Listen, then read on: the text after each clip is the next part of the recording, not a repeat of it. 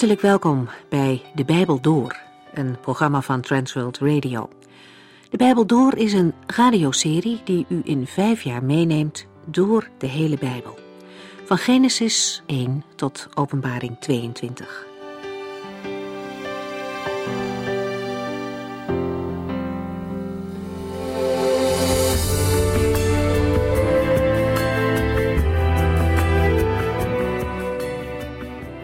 We sluiten vandaag het boek Jezaja af met het antwoord van de Heere op het gebed van Jezaja, waar we de vorige uitzending over nadachten. Jezaja heeft Gods grote daden in het verleden gememoreerd en hem gevraagd vanuit de hemel neer te kijken. Vervolgens gaat hij nog een stap verder en smeekt hij de Heere om de hemel open te scheuren en zelf neer te dalen. Met andere woorden, de profeet bidt dringend om Gods ingrijpen, zodat de vijanden van God zullen zien met wie ze te maken hebben. Al biddend erkent Jezaja dat God zwijgend te maken heeft met de zonde van het volk. Wij zijn niet goddelijk, wij zondigen voortdurend en wij blijven dat ons hele leven doen, zegt de profeet. Hij vraagt niet expliciet om Gods genade en vergeving, maar indirect bedoelt hij dat wel. Opvallend is ook dat Jezaja niet belooft dat het volk de zonde na zal laten. De nood is zo ontzettend groot dat er maar één uitweg is. De hulp moet van de Heere komen. Alleen zijn ingrijpen kan redding brengen. En dan komt er een andere toon in het gebed. En toch, zegt Jezaja, en toch, Heere, bent u onze vader. Wij zijn de klei en u bent de pottenbakker. Wij zijn allemaal gevormd door uw hand. En wat een vertrouwen spreekt daar dan weer uit. Enerzijds de erkenning dat de Heere de schepper is, en tegelijkertijd ook het besef dat die almachtige schepper onze vader wil zijn. Zelfs als het helemaal verkeerd gegaan is. De Heere vormt ons met zijn liefdevolle, vaardige handen. En wat niet goed is, verwijdert hij, zodat we steeds meer gaan lijken op het beeld dat hij voor ogen heeft. Ooit schiep God de mens naar zijn beeld. En ook nu is hij bezig ons zodanig te vormen dat we meer en meer op hem gaan lijken. We lezen verder in de laatste twee hoofdstukken van Jesaja.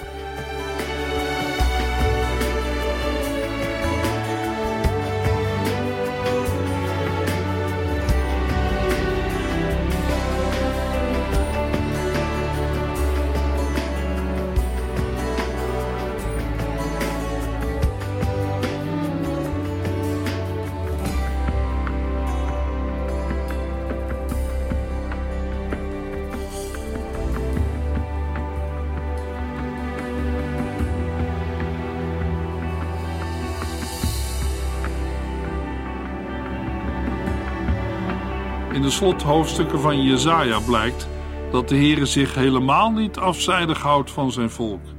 Hij zal zijn volk herstel geven. Hij zal niet langer een vijand zijn, maar weer opnieuw de verlosser. Zijn ingrijpen zal zo krachtig en indrukwekkend zijn dat niets meer hetzelfde blijft. Het volk wordt vernieuwd en het land wordt herbouwd. Ja, zelfs heel de schepping, hemel en aarde, Israël en de andere volken, mensen en dieren, delen in zijn uiteindelijke verlossing. Een perspectief dat ver uitstijgt boven de terugkeer uit de Babylonische ballingschap. Het is een perspectief en een vervulling die nog in de toekomst ligt. Maar het gebed van Jezaja heeft een nog veel verdere rijkwijde. Het gebed beoogt ook een vernieuwing van Israël, inclusief het land dat zij uit Gods hand hebben ontvangen. In Jesaja 65 en 66 staan thema's als verlossing en oordeel en daarmee ook scheiding centraal. Daarna speelt Jeruzalem een belangrijke rol. Het is de stad die een heerlijk herstel zal krijgen, een werkelijkheid die zich nog in de toekomst zal voltrekken. In Jesaja 65 en 66 wordt niet alleen antwoord gegeven op de vragen uit het smeekgebed van Jesaja, maar komen ook lijnen uit alle delen van het Bijbelboek Jesaja samen. Sommige van die lijnen zijn al in Jesaja 1 uitgezet en daarmee vormt Jesaja 65 en 66 een afsluiting van het hele Bijbelboek. Tussen Jesaja 65 en 66 is een opmerkelijk verschil aan te wijzen. In Jesaja 65 wordt gesproken tot de goddelozen en over Gods dienaren. In Jesaja 66 is het precies andersom. Daar wordt tot Gods dienaren gesproken over de goddelozen. Nadat de Heer in Jesaja 65 vers 1 tot en met 7 de redenen van zijn toorn omschrijft, maakt hij in Jesaja 65 vers 8 tot en met 16 duidelijk dat hij onderscheid maakt tussen rechtvaardigen en onrechtvaardigen. En dat wordt gevolgd in Jesaja 65 vers 17 tot en met 25 door het vooruitzicht van vernieuwing. Over de precieze indeling van Jesaja 66 is meer discussie, maar daarover meer bij de bespreking van Jesaja 66. Jesaja 65 vers 1 De Heere zegt, mensen die voorheen nooit naar mij vroegen, zijn nu naar mij op zoek.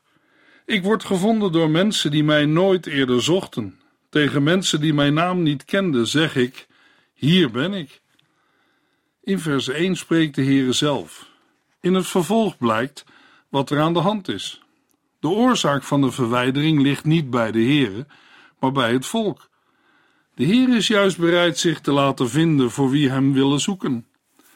Paulus past deze woorden toe op niet-Joden, die de Heere niet kenden, maar hem toch hebben gevonden. Deze toepassing maakt Paulus vanuit de praktijk in zijn dagen. De profetie van Jezaja blijkt in zijn tijd ook voor niet-Joden te worden gerealiseerd. Zo onderstreept de apostel Paulus in het verband van Romeinen 10 dat de Heere ook Israël op het oog heeft en een rest tot geloof zal brengen. Jezaja 65 vers 2 Maar mijn eigen volk is een ongehoorzaam en dwars volk, waarna ik de hele dag mijn handen uitgestrekt houd het volgt zijn eigen slechte paden en gedachten. Zonder ophouden strekte de Heere zijn handen liefdevol naar zijn volk uit. Maar het bleef opstandig en wandelde op verkeerde wegen. Zij volgden hun eigen slechte gedachten. Luisteraar, een mens kan er verdrietig van worden als hij of zij deze woorden leest. We kunnen vragen waarom heeft Israël niet naar de Heere geluisterd? Maar laten wij het wijzen met de vinger maar nalaten, want wij zijn niet beter. Het is louter en alleen Gods genade en liefde als een mens mag weten een kind van God te zijn.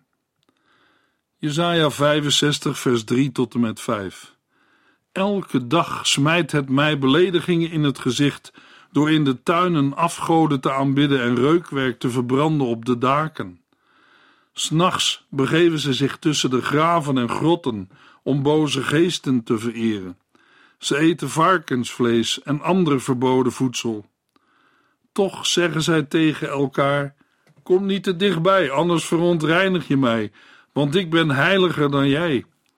Ik kan ze niet meer zien. Dag in dag uit maken ze mij toornig. Wat de opstandigheid van Israël inhield, wordt in de volgende verse uitgewerkt. Het gaat om gebruiken die samenhangen met de verering van afgoden. Het is beledigend voor de Heere en wekt zijn boosheid en toorn op. Volgens de wet van God mochten altaren buiten het centrale heiligdom alleen gemaakt zijn van aarde of ongehouwen steen. De altaren waarover in Jezaja wordt gesproken voldoen niet aan die voorschriften. Het is een blijk van minachting voor de Heere en zijn heiligheid. Leviticus 10 laat zien dat offers te maken hebben met Gods heiligheid. De desinteresse voor de Heere blijkt verder uit slaap- en eetgewoonten. Mogelijk ging dat gepaard met voorouderverering of het raadplegen van de doden. Toverij en dodenbezwering kwamen in de godsdienst van Canaan veel voor. Verder wordt in vers 4 gesproken over het eten van varkensvlees, wat uitdrukkelijk ingaat tegen de voedselwetten van Leviticus 11 vers 7 en Deuteronomium 14 vers 8. De climax van de negatieve beschrijving ligt opvallend genoeg niet in daden, maar in woorden. Met hun woorden stellen de overtreders zichzelf boven anderen en denken dat ze heiliger zijn. Daaruit blijkt dat er onderscheid moet worden gemaakt tussen een wetsgetrouwe groep die in Jesaja 63 en 64 aan het woord was en de mensen die in Jesaja 65 worden aangesproken. Jesaja 65 vers 6 en 7 Kijk, het ligt zwart op wit voor mij. Ik zal niet blijven zwijgen, ik zal het hun betaald zetten. Ja, ik zal het hun grondig betaald zetten, niet alleen hun eigen zonden, maar ook die van hun vaders, zegt de Heere. Want die verbranden ook reukwerk op de daken en beledigden mij op de heuveltoppen. Ik zal het hun volledig betaald zetten. Als de praktijk van de afgodendienst is genoemd, spreekt de Heere zijn oordeel uit. Het staat zwart op wit, waarmee wordt gezegd dat het geschrevene nauwkeurig en onopstotelijk is vastgesteld. Waarschijnlijk zijn daarmee de zonden bedoeld die staan opgeschreven. Voor de Heere blijft er niets verborgen. Hij zal alles aan het licht brengen. In Jesaja 64 vers 11 werd de Heere gevraagd niet langer te zwijgen. Nu kondigt hij aan inderdaad niet langer te zullen zwijgen. Dat het bij de zonden van het volk niet om een incident gaat, blijkt hieruit dat niet alleen deze generatie door ongerechtigheid wordt gekenmerkt, maar ook voorgaande generaties. In Jeremia 31 en Ezekiel 18 komt het aspect van de eigen verantwoordelijkheid naar voren, zonder dat daarmee de samenhang tussen de generaties wordt ontkend. Het noemen van offerplaatsen op de heuveltoppen is een duidelijke verwijzing naar een soort menggodsdienst. In de tijd van de ballingschap werd deze menggodsdienst regelmatig gepraktiseerd in Israël.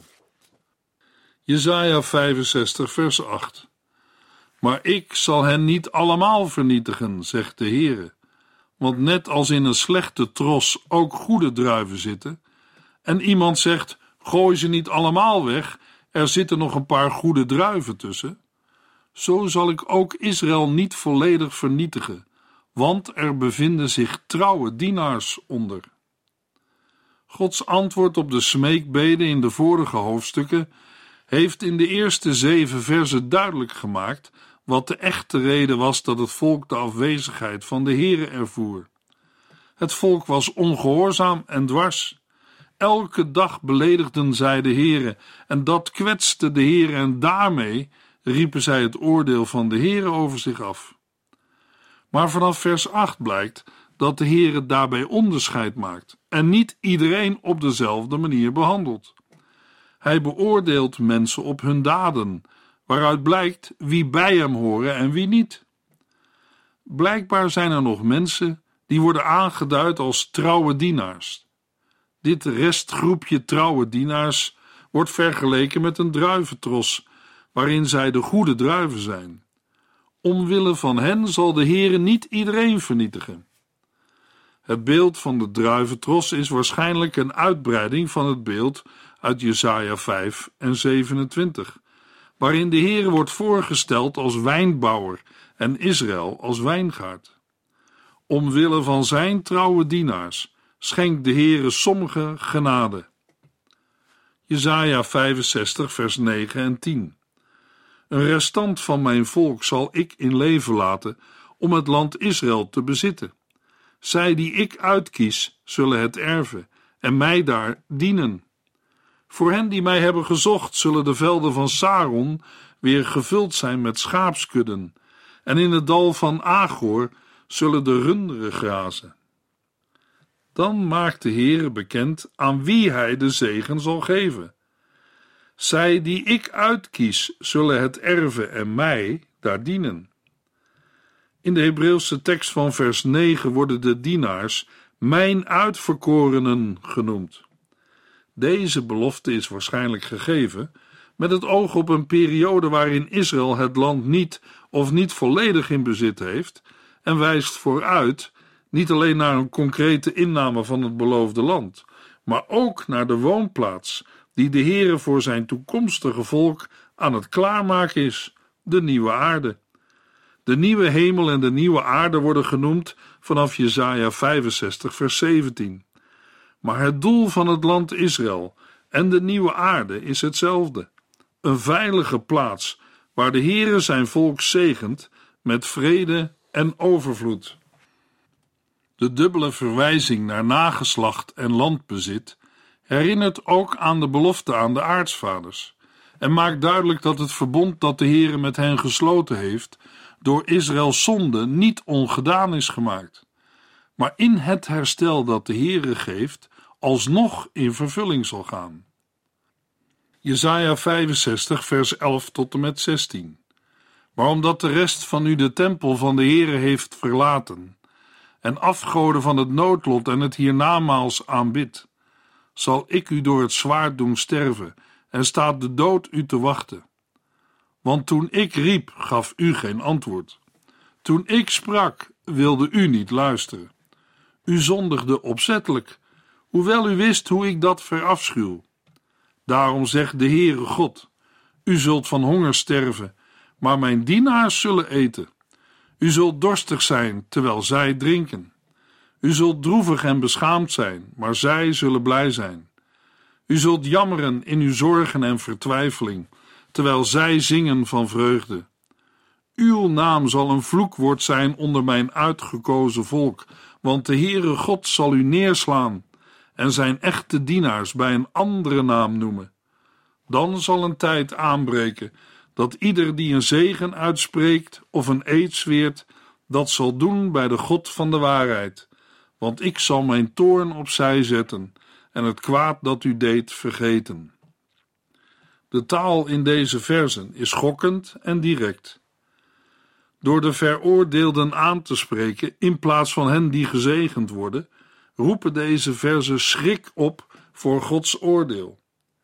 Maar het gedeelte eindigt met een uitwerking van Gods zegen. Jesaja 65 vers 17 tot en met 25. Want kijk, ik schep een nieuwe hemel en een nieuwe aarde. Zo mooi dat niemand meer aan de oude zal terugdenken. Wees blij, verheug u voor altijd in mijn schepping. Kijk, ik zal Jeruzalem veranderen in een plaats van geluk, en haar inwoners zullen één en al blijdschap zijn.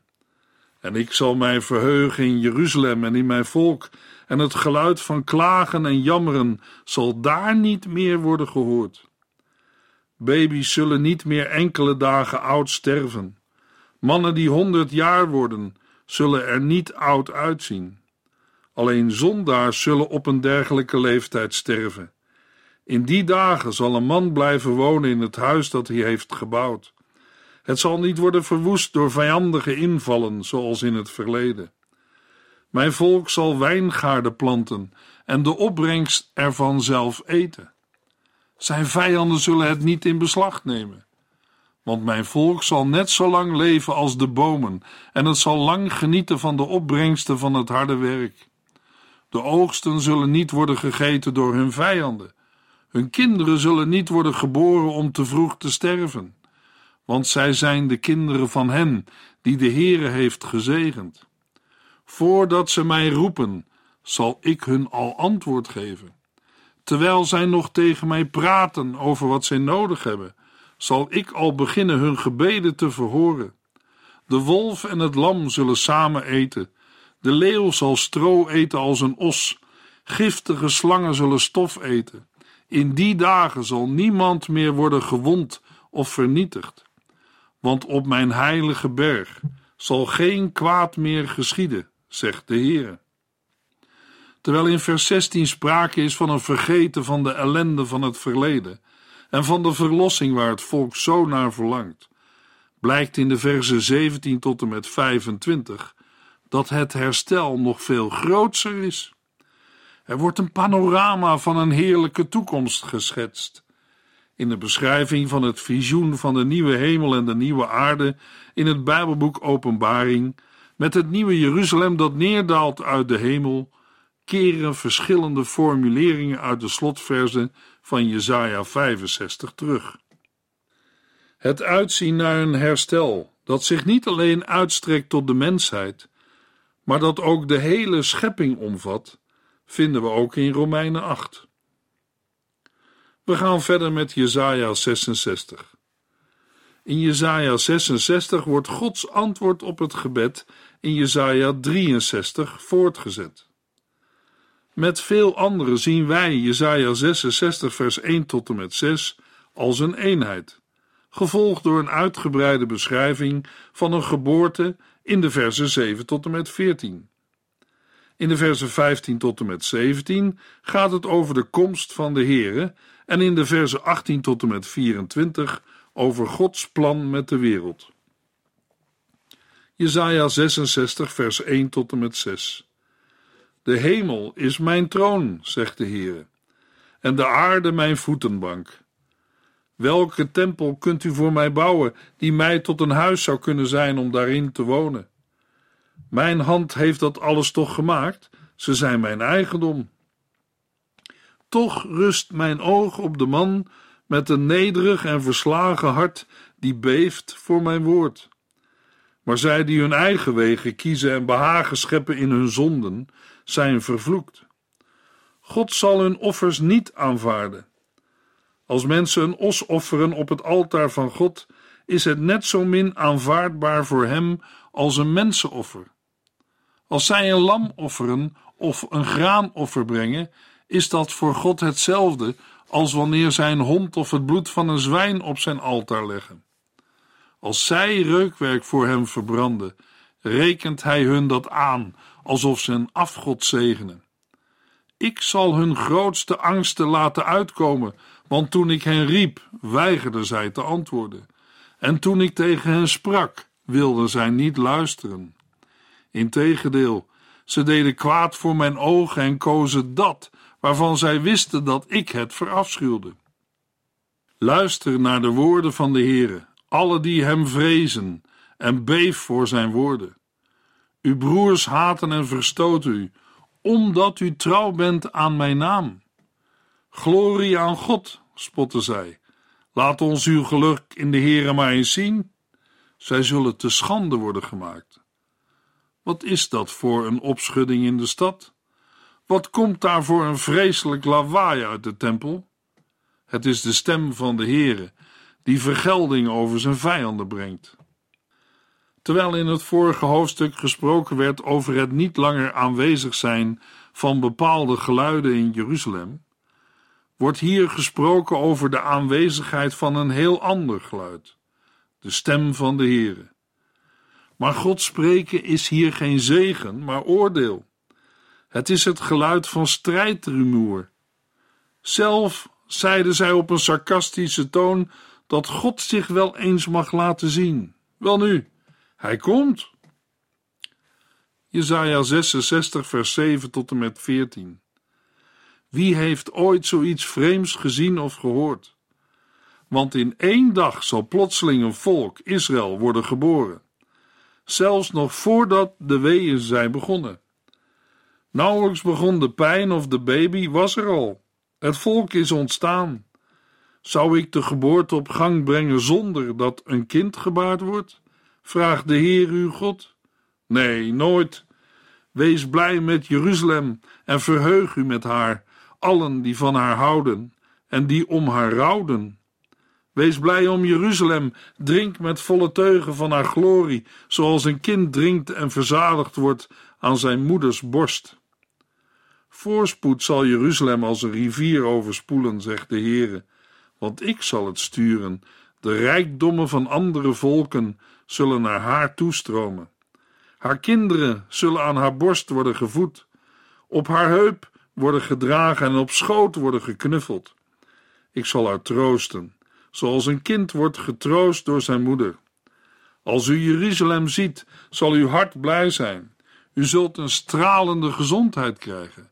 De hele wereld zal Gods goede hand op zijn volk zien rusten, evenals zijn toren over zijn vijanden. Na de beschrijving van het oordeel vinden we plotseling een heel ander beeld in vers 7. Wat volgt is een beschrijving van een geboorte als beeld voor een nieuw leven. In vers 15 tot en met 17 lezen we dat de Heere komt en dat heeft gevolgen voor Gods vijanden. De beschrijving van de concrete zonden zijn eerder aan de orde geweest. De daders zullen ten onder gaan. Jesaja 66 vers 18 Ik zie heel goed wat zij doen. Ik weet wat ze denken. Daarom is het tijd geworden alle volken rond Jeruzalem te verzamelen, waar ze mijn glorie zullen zien. Nadat in de voorgaande gedeelte de bestemming beschreven is van een trouwe rest uit Israël en van Gods vijanden, wordt in vers 18 tot en met 21 de blik gericht op de volken. Nu blijkt dat de Heere met alle volken een plan heeft. Hij zal komen en hen samenbrengen met als doel aan hen zijn heerlijkheid en majesteit te tonen. Israël zal Gods glorie bekend maken onder de volken. Jesaja 66 vers 22 tot en met 24 Zo zeker als mijn nieuwe hemel en aarde zullen bestaan, zo zeker zult u voor altijd mijn volk zijn, met een naam die nooit zal verdwijnen de hele mensheid zal mij week in, week uit, maand in, maand uit komen aanbidden. Zij zullen uitgaan en de dode lichamen zien van hen die tegen mij opstonden. Want de worm die aan hen knaagt zal nooit sterven. Hun vuur zal niet doven, en zij zullen een vreselijke aanblik vormen voor de hele mensheid. De centrale gedachte in vers 22 is dat Israël blijft voortbestaan. In Genesis 1 is de schepping voltooid als de Heere Sabbat houdt. En ook de nieuwe schepping lijkt voltooid te worden met een Sabbat. In Jesaja wordt duidelijk dat Gods eer ook tot zijn recht komt in het rechtvaardige oordeel over allen die niet van de Heere willen weten. Nergens in het Oude Testament wordt de ondergang van de goddelozen zo beeldend aangeduid als in Jesaja. Wie niet luistert naar de komende spruit, de knecht en de veroveraar, wacht het oordeel. Het is een indringende waarschuwing het niet zo ver te laten komen en roept daarmee op tot bekering. Hiermee zijn we aan het einde gekomen van de bespreking van het Bijbelboek Jesaja. In de volgende uitzending maken we een begin met het Bijbelboek Thessalonicense.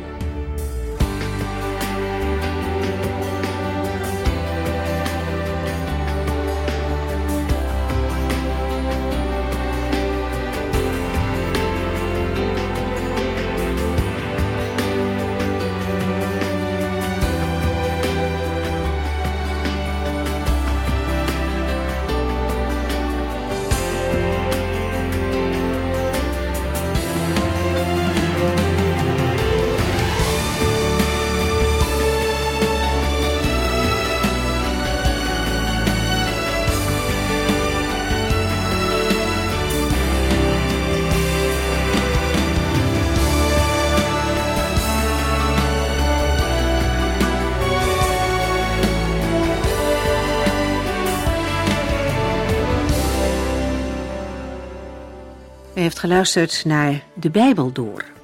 In het Nederlands vertaald en bewerkt door Transworld Radio. Een programma waarin we in vijf jaar tijd de hele Bijbel doorgaan. Als u wilt reageren op deze uitzending of u heeft vragen, dan kunt u contact met ons opnemen. Tijdens kantooruren kunt u bellen op 0342 47 8432. 0342 47 8432. 32. Ook kunt u een e-mail sturen naar de Bijbel door transworldradio.nl en natuurlijk kunt u ook via de post ons bereiken.